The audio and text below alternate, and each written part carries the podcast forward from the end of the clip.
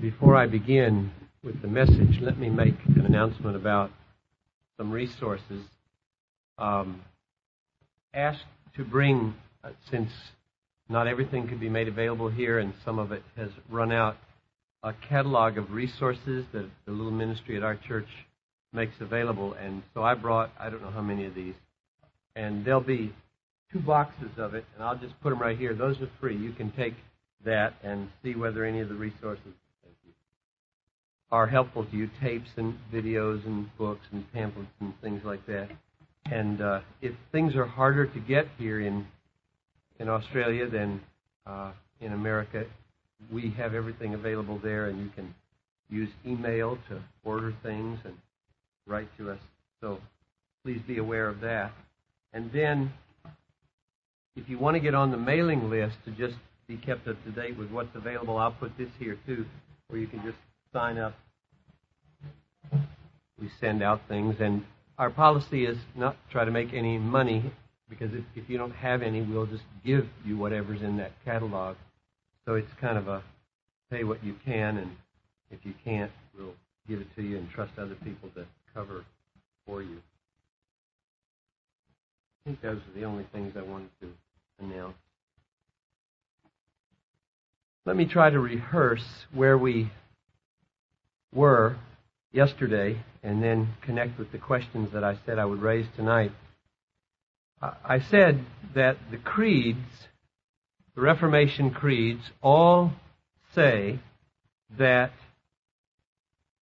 the faith which alone justifies never remains alone, but is always accompanied by good works. And I quoted the Westminster Confession and knowing I should have quoted from the 39 articles. So I went back and found them, and now I will do that so that you hear from the horse's mouth what truth is, and it's the same as the truth in all the other confessions. But I'll read it here under under uh, paragraph or whatever you call them, 12. What articles? Articles of good works. Albeit that good works, which are the fruits of faith and follow after justification, cannot put away our sins and endure the severity of God's judgment, yet are they pleasing and acceptable to God in Christ and do spring out necessarily, keyword, necessarily of a true and lively faith, insomuch that by them a lively faith may be as evidently known as a tree discerned by the fruit. That's what I tried to say. That there is something about authentic saving faith that necessarily causes good works to spring out so that uh, judgment can be according to works or your standing in Christ can be adequately declared by your works infallibly because there is a necessary connection between whether you are born again and thus have faith and your transformed life, as imperfect as it is. Then the question I raised was, um, why is this so? Why is there this necessary connection between justifying faith and sanctification, or good works, or a life of holiness and love and ministerial sacrificial faithfulness? And the answer I gave was that there's something about the nature of faith. They're not just corollaries that incidentally always happen together, but there is something about the faith which produces that change of life. Galatians 5 6, neither circumcision nor uncircumcision is of any avail, but faith working through love. Faith somehow works itself out through love. We haven't probed that very deeply yet, and the rest of tonight and tomorrow are an effort to do that in real practical ways. The next question I asked was, well then, what is it about faith? If there is something about faith that works itself out in love or good works or holiness, what is it? And I suggested two things. One, it's the future orientation of justifying faith. Faith is the assurance of things hoped for. Future orientation and the evidence of things not seen. Abraham in Romans 4 is given as the paradigm of justifying faith, and his faith was in promises. The second feature I gave was that faith is a being satisfied with all that God is for us in Jesus. It's these two things I'm, I'm arguing, and I'm going to try to flesh out now tonight the future orientation of faith and the affectional dimension of faith, a being satisfied, that make it inevitable that this faith produces love or the whole range of good works. In a nutshell, just to let you know where I'm going, the reason that is so is because take the future orientation of faith. The major obstacles to love are fear and greed. That is, if you're presented with a possibility of some painful or difficult way of laying your life down for somebody, either the negative motivation of being afraid to do that, that you will lose measures of happiness, or you will lose your life, or you'll lose your money, or you'll lose your reputation, or you'll lose your standing, or something, or the positive motive that you really are greedy to be maximally materially comfortable, that will be gone. Keep you from loving. Faith in future grace the future orientation of faith says to fear, no, that's not true that I will lose because I have many promises of God that it is more blessed to love than to live in luxury. And it says no to greed that no, it's not true that if I stay at home tonight in my comfortable living room watching television instead of going to the need that I will be better off and happier. That's not true. There are many promises of future grace that show me the opposite, and therefore I will believe those promises and I will defeat fear and I'll defeat greed and become, therefore, a loving person. And the same thing is true with the affectional dimension of faith, that it is a being satisfied with all that God promises to be for us. The only way that sin, which is the opposite of love, has any power over us is by the promises it makes that we will become happier if we do sin. Nobody does sin out of duty.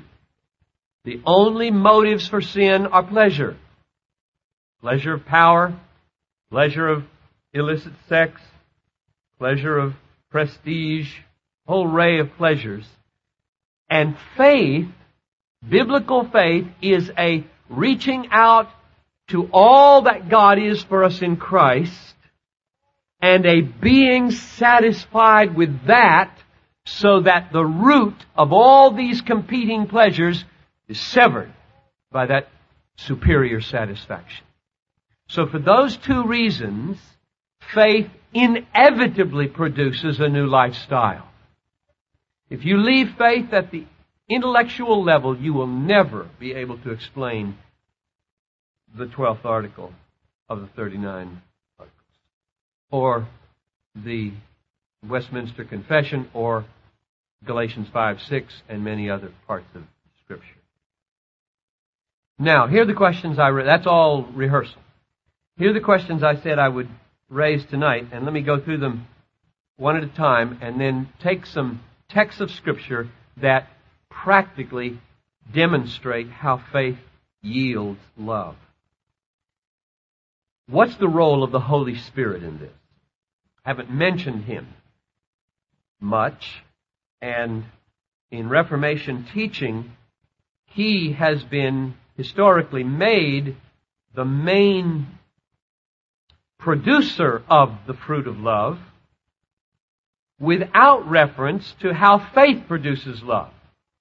Galatians 5:22. Let's just stay with Galatians. I'll, let me show you three texts in Galatians that you can keep in your mind to put faith and the Holy Spirit and love together.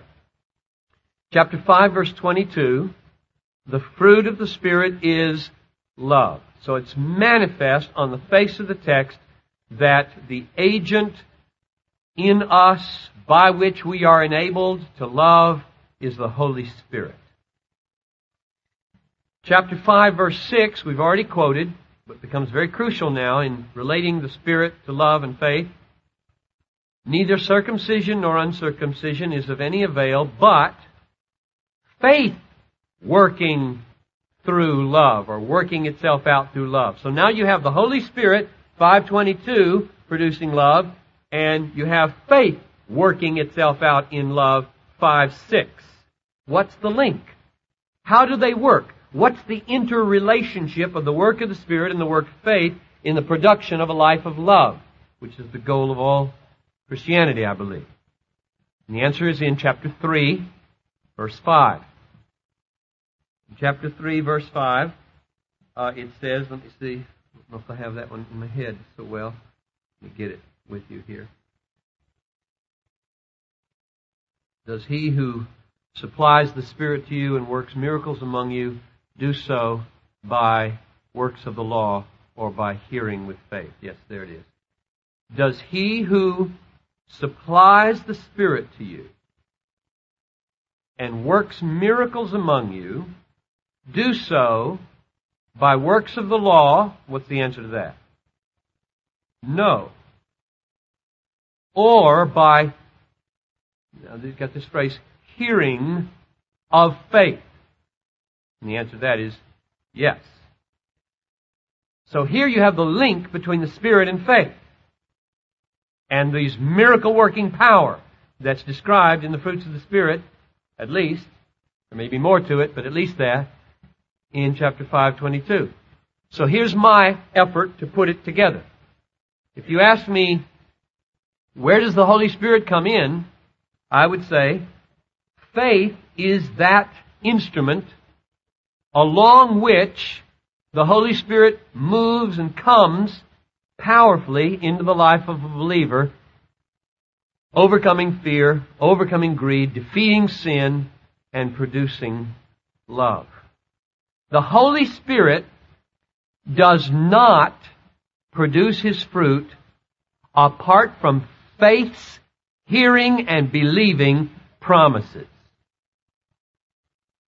This is not a magical thing separated from faith which embraces word. Now therein lies, in my judgment, a weakness of at least some Reformation explication of how faith produces works. It skips this link of conscious embracing of promises and jumps over that to the Holy Spirit. So you read Calvin on how it is that um, justifying faith is always accompanied by good works, and he jumps and simply says, if you have faith, you have the Holy Spirit. Jump. The Holy Spirit always produces love. End of exposition. And all that's true. But it does not help me psychologically know what to do in order to become a loving person. Do I just then wait? Do I, I say, okay, I'm a Christian now. Spirit, do something. Make me love. Wait. And that's not right. According to Galatians 3 5, does he who supplies the Spirit to you and works miracles among you do so by, as though there's something by which he does it? He's not just doing it. He's doing it by something. And he rules out works, and he says, and then he doesn't just say faith. He says, hearing of faith, which I take to mean gospel promises are made and faith, future faith, reaches out, that is a future orientation of faith, reaches out and is embracing, resting in, and being satisfied by the promises that God has made in the gospel and in His Word. And in doing that, the powers of unlove are broken. Now, there's something really, really important here about the way the Holy Spirit works. You know the Holy Spirit is the humble member of the Trinity in the sense that he is utterly self-effacing. His ministry, as J.I. Packer in his book Keep in Step with the Spirit drives home again and again, simply from the Gospel of John, his ministry is to glorify the Lord Jesus. How does the Holy Spirit glorify the Lord Jesus in enabling us to produce works of love? He does it by staying underground and insisting that the means by which we move toward love is faith in all that God is for us in Jesus. And just zap you and make you a loving person. And you would just wake up and you're suddenly loving. And you hadn't thought about Jesus. You hadn't thought about promises. You hadn't exercised faith. You're just loving. And Jesus would not get glory if that happened. Jesus gets more glory in your becoming a loving person if the means by which you become a loving person is by becoming so satisfied in all that God is for you in Jesus that now you are consciously freed from the alternatives to love.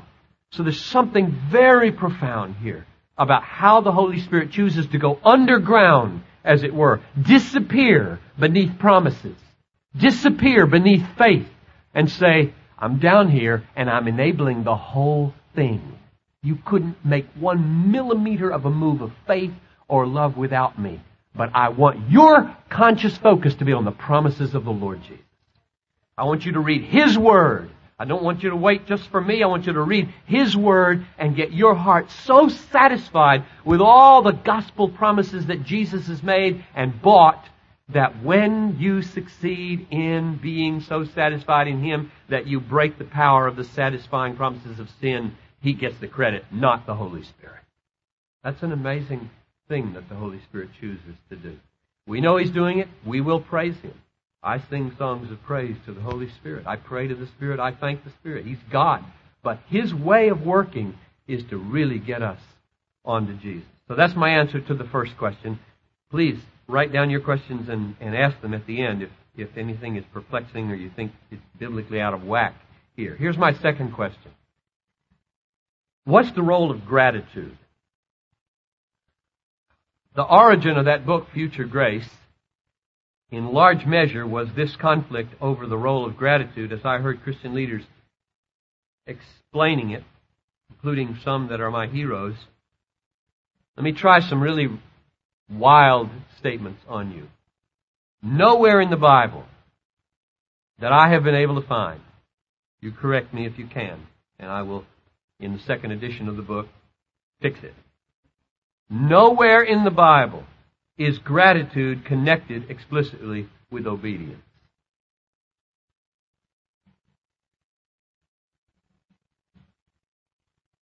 Nevertheless, almost everybody in evangelicalism that I hear talk says the primary motive for obedience is gratitude. And you can't find that in the Bible. Period. That's a weighty contention. I, I spent years deciding whether to go to print with that and asked many people to challenge me on that. The key word is explicit because I hear people saying, well, but what about this word on gratitude? I said, but there's no explicit connection with obedience. So on about this word? But there's no explicit. It's a theological construct that is so fixed in our brains that we see it where it ain't unless you see something I don't see, which you're welcome to point out to me later. For example, Christian obedience is called a work of faith, never called a work of gratitude. We find expressions like live by faith, walk by faith, never live by gratitude, walk by gratitude. We find faith working through love, never gratitude working through love. We find sanctification is by faith in the truth. We never find sanctification is by gratitude. We find the goal of our instruction is love from a pure heart, good conscience, sincere faith, but never from sincere gratitude. We find Faith without works is dead, not gratitude without works is dead. We find Jesus deals with the disciples' hesitancy to seek the kingdom first because they were worried about food and clothing when he says, O men of little gratitude. Is that what he said? Not what he said. He said, O men of little faith. Faith in future grace, faith in future grace, not gratitude, is the source of radical, risk taking, kingdom seeking obedience in the Bible. Now, why is, why is this important to me? And I think it should be to you. I'm going to say something positive about gratitude a moment because it's a absolutely essential affection if you're a Christian. And you're not one if you don't have gratitude. But here are three reasons that I have great concern about the way evangelicals talk about the source of obedience in gratitude.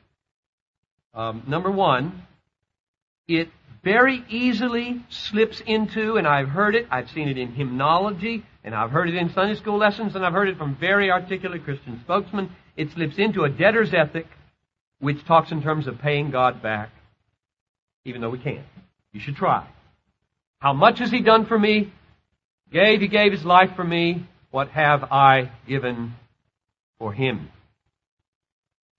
Now, you can't pay God back, period, ever, not one little bit. And the reason is because every effort at virtue that you make, every effort to love, every effort to believe, every effort to worship, is a new gift of grace.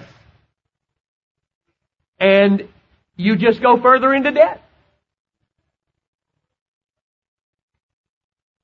That's first reason. You cannot pay God back at all because every little effort at doing a right or good thing toward people or God is another work of sovereign grace that puts you further in debt, not helps get you out of debt by payback.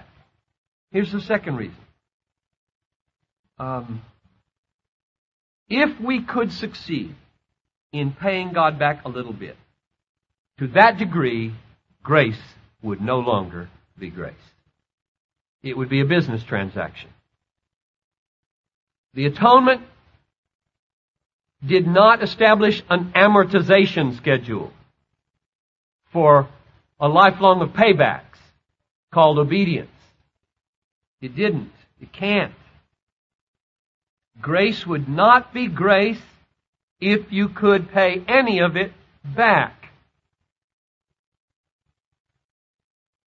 And the third reason is that the whole talk about gratitude being the ground of obedience or the motive of obedience directs our attention backward instead of forward where true power exists to release obedience. In other words, if I'm right in everything I've said up to this point that it's faith in future grace that is the power to sever the root of sin, the whole talk about getting your strength from gratitude sets you looking in the other direction, namely backward, which I think uh, lames the church. I think the church is lame because they have not discovered the glory of faith in future grace. You can't run your car on gratitude for yesterday's gas. That's the phrase that helps me most. You cannot run your car on gratitude for yesterday's gas. And all of our cars run out of gas at the end of the day. You need new grace for tomorrow's obedience, not gratitude for yesterday's grace. You can't run the car on gratitude for yesterday's grace. You wind up a legalist if you do that. You gotta have new grace for tomorrow's new obedience, and whether you believe that grace is gonna be there for you tomorrow is where you get your power to love. If you don't believe there'll be grace for you tomorrow in the hard, challenging ways of love, you will either muster your strength to do it and become a legalist, or you'll despair and drop out of the ministry. And neither is a very good alternative. I'll give you a very concrete illustration of where I got all riled up about this two years ago. I won't tell you the name of the person. You'd rec- everybody in this room would know the name of the spokesman. But I was on a speaking schedule with this person, and I heard him give a talk articulated the, the debtor's ethic perfectly and I thought deplorably. And uh, I was scheduled to speak the next morning. I stayed up all night, wrote a new message. And uh, I got up, and the main thing I was responding to was an illustration that went like this. Powerful illustration. I love it. I used it in, in a book. In the Second World War, some of you have read this. I think it's recorded in Bridge over the River Kwai. Uh, in the Second World War, there was a concentration camp situation, and the Japanese were holding Americans, and there were 20 Americans, and they did menial, hard labor. And at the end of the day, they'd come in, put their shovels up against the wall, and uh, they'd count the shovels. And if they were all there, they'd go back to their barracks.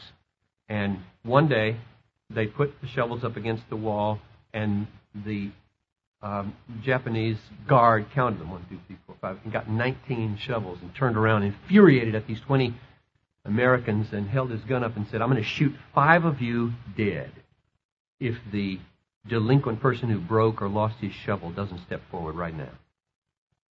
At about five seconds, a 19 year old boy, soldier, steps forward. He takes him aside, shoots him dead. And then before he dismisses them, he counts the shovels again just to make sure that there's not another one missing, and there's 20. He miscounted.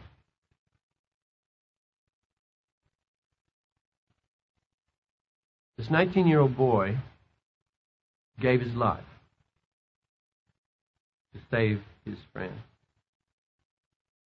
And this speaker said it was an illustration of the gratitude ethic. Jesus had done so much for him, and now out of gratitude he would do it for the others. Um, as I sat there, I thought to myself, no, biblically. We'll get to these texts where I get this in a moment. If I were that 19 year old boy, no doubt there might flash through my mind quickly the cross and the sacrifice of the Lord Jesus. But what would happen in my mind, I hope, I pray, is that I would think of Romans 8:32 he who did not spare his own son, but gave him up for us all, how shall he not with him freely give us all things, including eternal life? I've got nothing to lose, everything to gain. I'm going to step forward because the cross purchased my future and to die is gain. That's faith in future grace. To die is gain. And with that in mind, I step forward, take my life. And I, I was lying in my bed last night just thinking about this, thinking that if the soul, if, if this guard had given him a chance to say anything, what would he say? Because he doesn't want to lie. See, he doesn't want to say, I stole the shovel. He doesn't want the last act to be a lie. He would just, I think he would say, it would be an honor, sir, to die for these men and to go to be with Jesus. I think that's what he ought to be an honor, sir. Well, it may, I don't know whether it sounds like the big deal to you that it is to me that to turn from looking backward to the cross where Christ died to looking forward to what he died for but to me, that's the difference between a life of radical, sacrificial love and a life of duty bound, legalistic striving. Because if grace isn't coming to me in five minutes and in 50 years and in 5,000 years, and I try to do the Christian life in the future on the basis of something that I experienced or that God did in the past, I'm living on my own that will be defeated. So if you ask me, what's the glory of the cross? It's Romans 8:32. That is my favorite verse in the Bible. He who did not spare his only son, but gave him up for us all. That's past grace. That's bygone grace. It is absolutely and gloriously foundation of and purchasing of everything in my future because the rest of the verse says, If he didn't spare his own son but gave him up for us all, how shall he not with him freely give us all things? And the whole point in the flow of thought in Romans 8:30 is if, if God is for us, who can be against us? And moves right on into peril and sword and nothing can separate us from the love of God in Christ Jesus. You stare your future right in the face and if it's a sword, if it's nakedness, if it's peril, doesn't matter because that cross bought this future. And you can trust this future grace because of that security. The function of looking back is for the assurance of looking forward. That's the reason to look back to the cross. Not to be fixed there as though faith were a past oriented thing. That's the platform on which we stand in order to look confidently into the face of all the threats of the future and keep on loving and keep on sacrificing and keep on serving. Well, let me move finally then to illustrate some uh, from some texts how the, the New Testament, especially the book of Hebrews, shows love to come from faith in future grace. Before I jump to Hebrews, let me take you to Matthew 5. If you want to open your Bibles, I'll just show you. These are samples. I, I could do this in dozens of texts, what I'm going to do right now with three or four. But we'll only have time for a few. Matthew 5, I did my dissertation at the University of Munich on this text. Hardly understood it in those days, I think, compared to what I understand now, and all the academic gobbledygook that I had to deal with in a German university, which fills up so many of those pages that five of you poor people bought today, maybe. I'm not sure that the book, the dissertation exists, but you know, doctoral dissertations are not stimulating reading in the world. There may be a, a tenth of the book that's uh, something I'd want to hold on to today. Now, not that I deny anything in it, it's just that you got to deal with so much, I'm tempted to use a bad word here, junk. Uh, the price of scholarship. Verse 43 You have heard that it was said, this is Matthew 5, you have heard that it was said, You shall love your neighbor and hate your enemy. But I say to you, love your enemies and pray for those who persecute you. Now let's just pause and ask, where does this come from? Loving your enemies is a very unnatural way to live. Goes against almost everything in human nature. We hate our enemies. We want to get the last word. We want to put them down. We want to show that we're right. We want to get them in their place and love and prayer for them, compassion, suffering and sacrifice for them. No way. That is not a human thing to do. So where does it happen? Where does it come from? Let's go back to the beginning of the chapter. Um, keep in mind that verse 44 said, Love your enemies, pray for those who persecute you. All right? Now let's go to chapter 5 and read verses 11 and 12.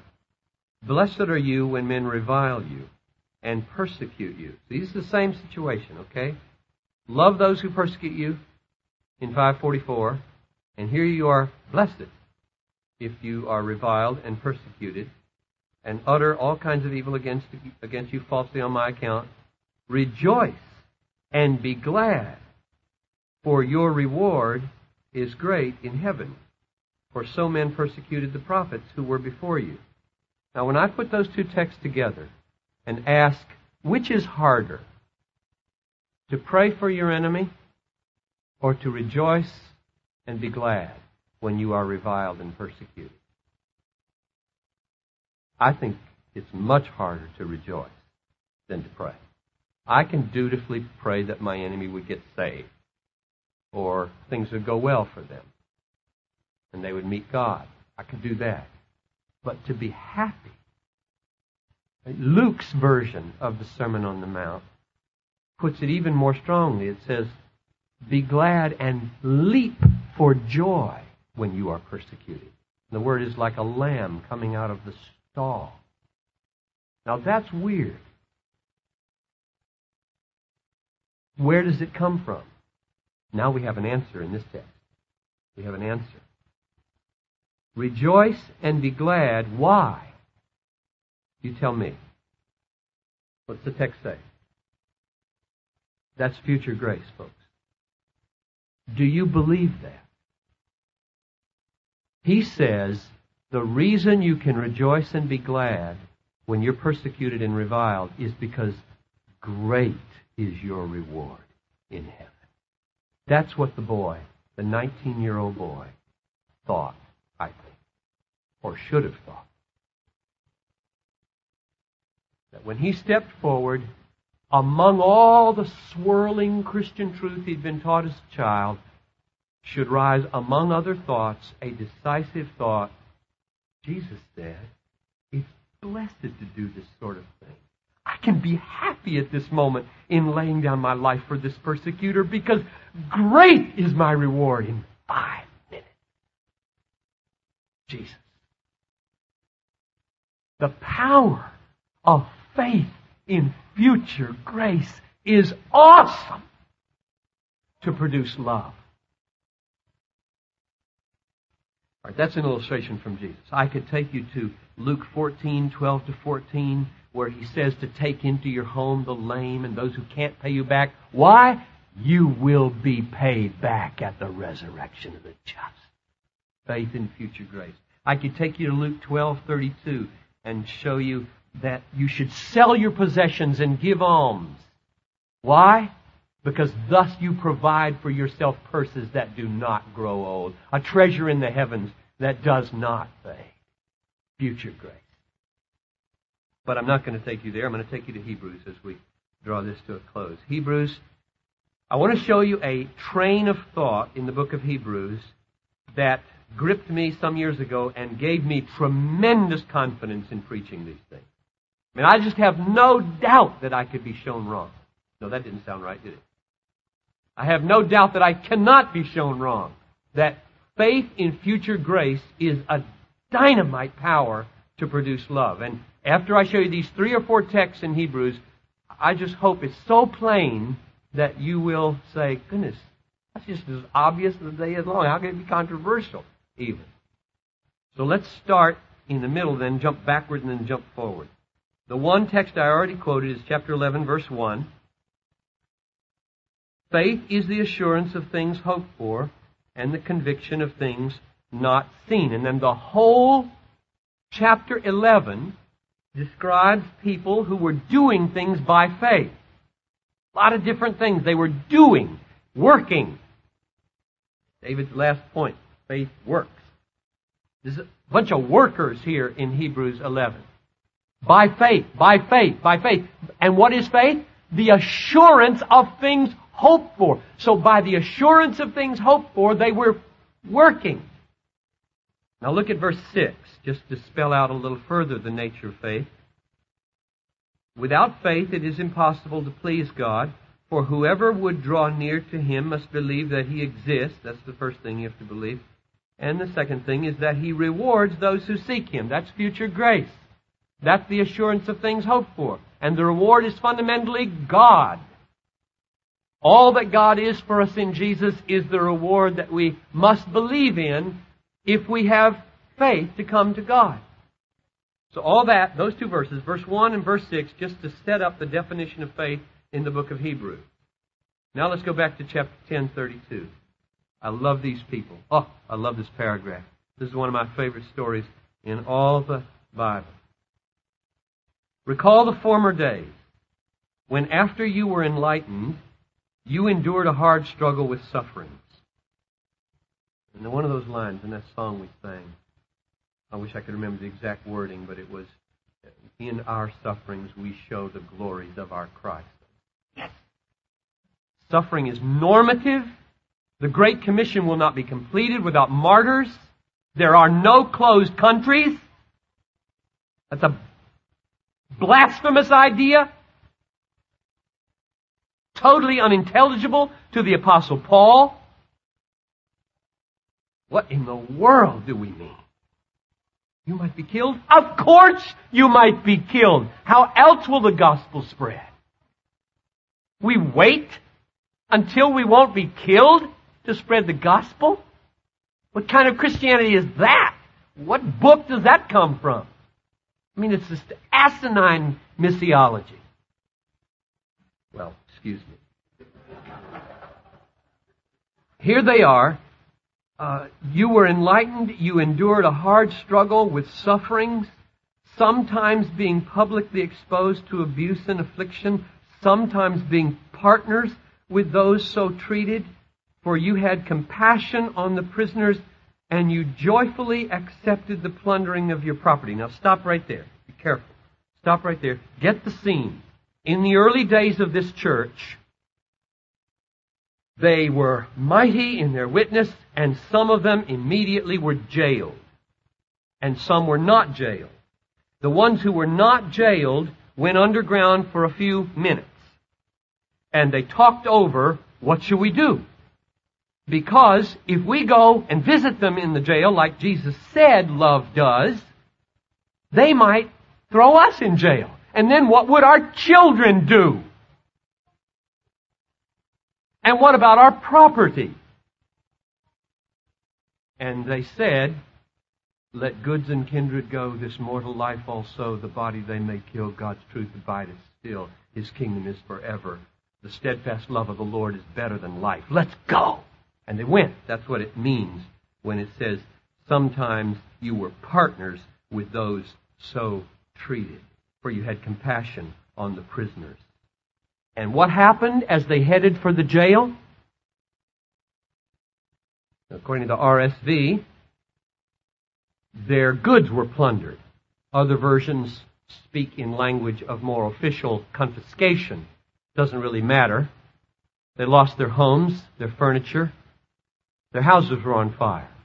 They looked over their shoulder. They were throwing chairs out in the street, rocks through the windows. Big mob scene. And what was their emotional response? Tell me. Joy. This is a very strange kind of people. Christians are strange people. There aren't many Christians around today, it seems like. In America, anyway. Don't know how it is here. In America, you touch my property, I'm not going to be happy. Get out of my face. I've got my rights. You joyfully accepted the plundering of your property. Now here comes the reason. Same as Matthew 5:12. Since you knew that you yourselves had a better possession and an abiding one. How can we not believe in the power of faith and future grace? I've got a possession, folks, called the presence of Jesus. And I would rather have that than anything in the world. Everything is rubbish compared to that. It is a better possession and an abiding one. And if I have that, then if that Lord calls me to this sacrificial service of love and it costs me, I can see. I don't know if you noticed this, but in those two adjectives, a better possession and an abiding one, I hear a psalm. Why don't you hear the same one I do? Better and abiding. Better and abiding. Anybody hear a psalm there, a verse? I hear Psalm 16:11. Thou dost show me the path of life. In thy presence there is how much joy? Fullness of joy and pleasures for better fullness and abiding forever. The presence of the Lord is what we're talking about here. Do you believe? Now, the word believe is being satisfied by. Everything is rubbish compared to that. It is a better possession and an abiding one. And if I have that, then if that Lord calls me to this sacrificial service of love and it costs me, I can sing. I don't know if you noticed this, but in those two adjectives, a better possession and an abiding one, I hear a psalm. Why don't you hear the same one I do? Better and abiding. Better and abiding. Anybody hear a psalm there, a verse? I hear Psalm 16:11. Thou dost show me the path of life. In thy presence there is how much joy? Fullness of joy and pleasures for better fullness and abiding forever. The presence of the Lord is what we're talking about here. Do you believe? Now, the word believe is being satisfied by. Are you so satisfied by the promise of the presence of the Lord Jesus when you die, or when you suffer the loss of your property, that you can let goods and kindred go, this mortal life also, joyfully? Until we can, we've not yet learned to live by faith in future grace. That was a loving thing for them to do.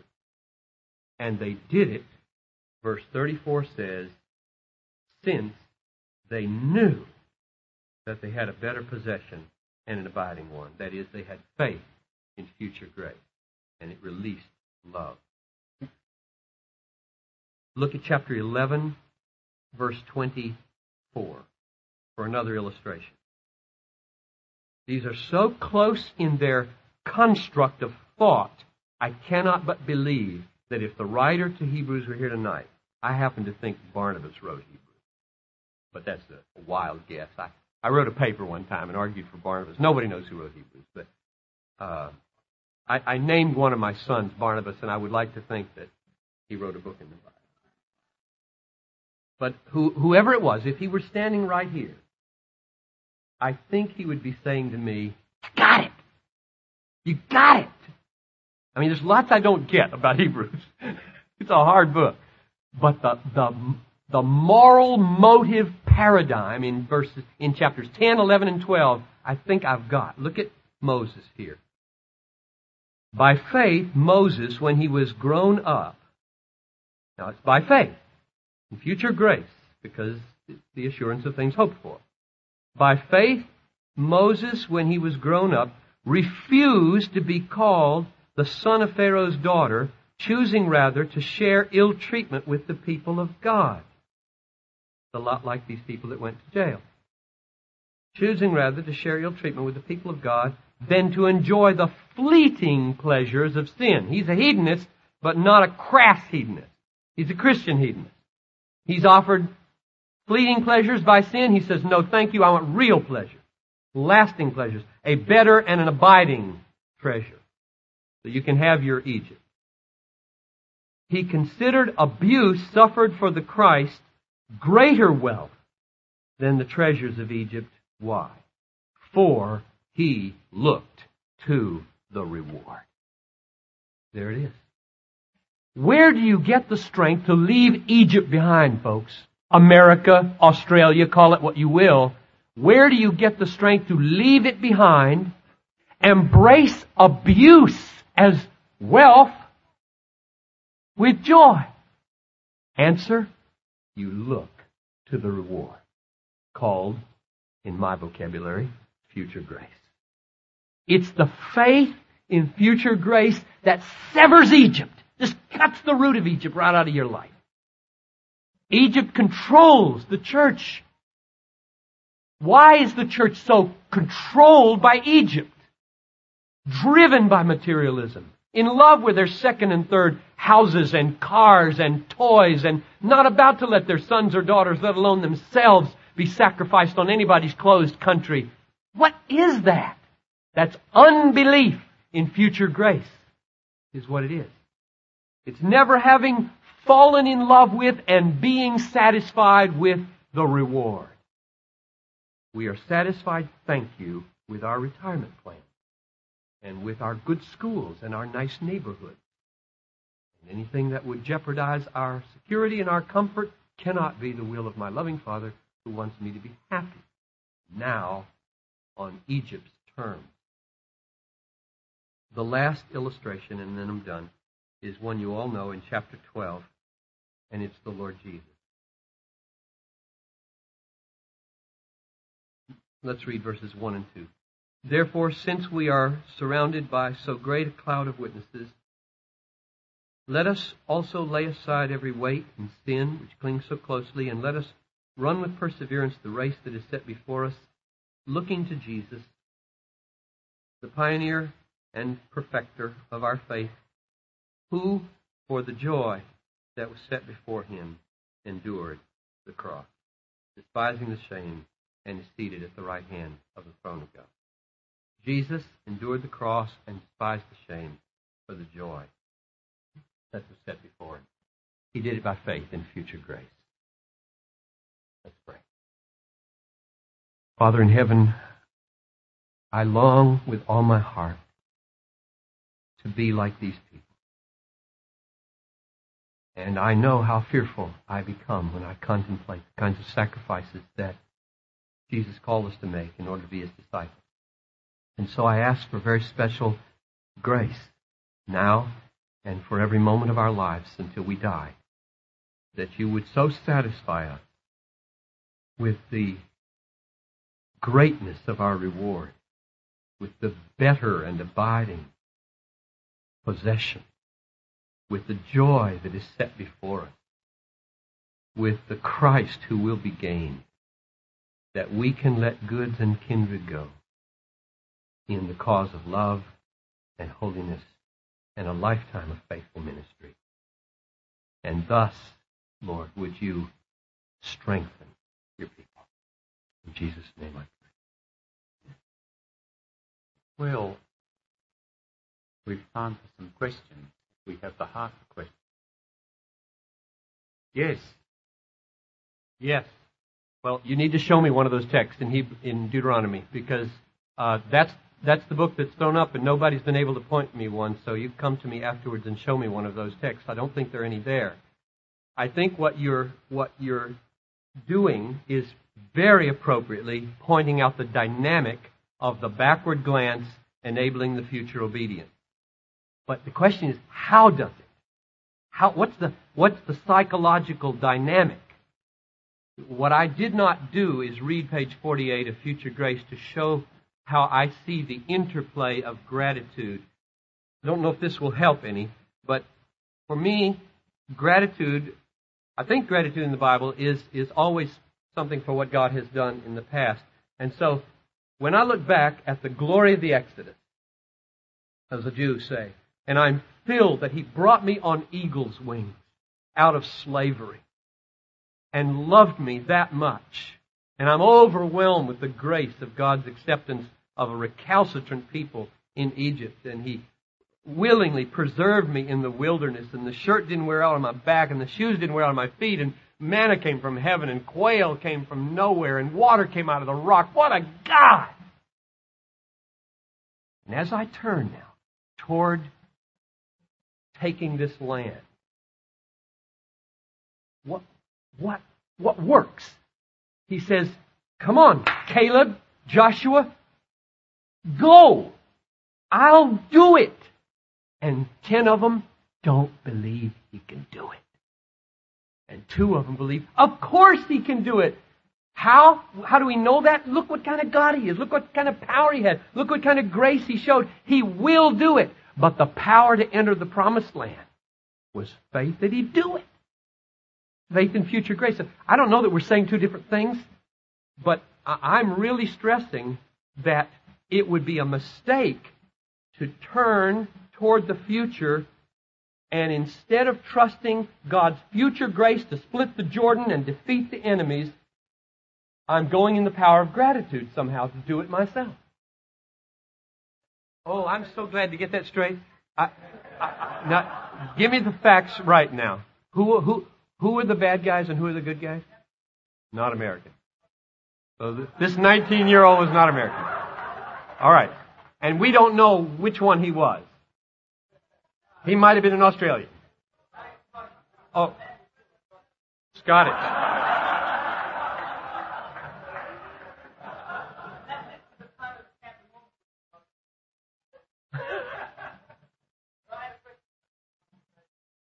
I, I would be terribly embarrassed if I get that wrong again.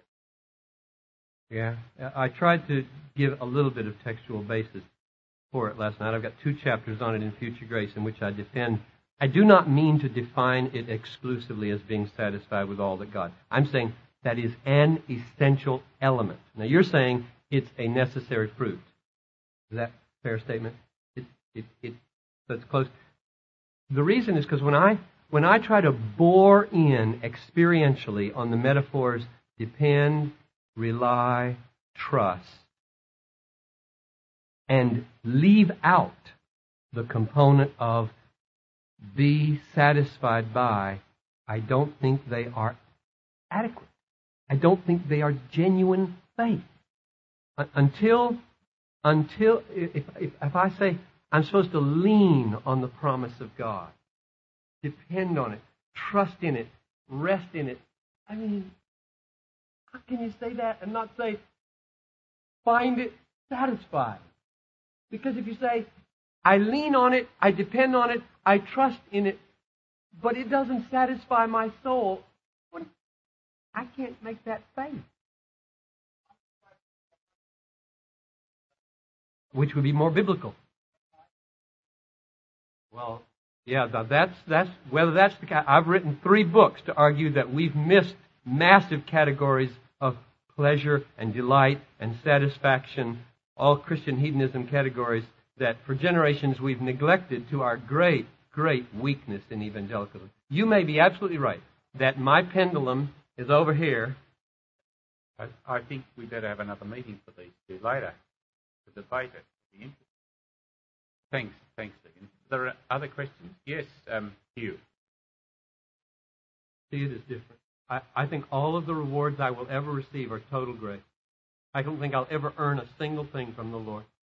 Wow. See, you're a, you're a classic covenant theologian then, and I, I, I don't, I don't think it's possible to earn anything from the Lord because the only energy and effort that I have to offer Him, He supplies. Hebrews 13:21. May the Lord supply you with everything good, working in you that which is pleasing in His sight. So what I'm going to get rewards for is being pleasing in His sight, and He's the one who produces the pleasing. Therefore, it cannot earn. He owns the money. What do I have that I did not receive? And if I received it, how can I boast as though it were not a gift? I, I don't have any category in my theology whatsoever for earning anything from God.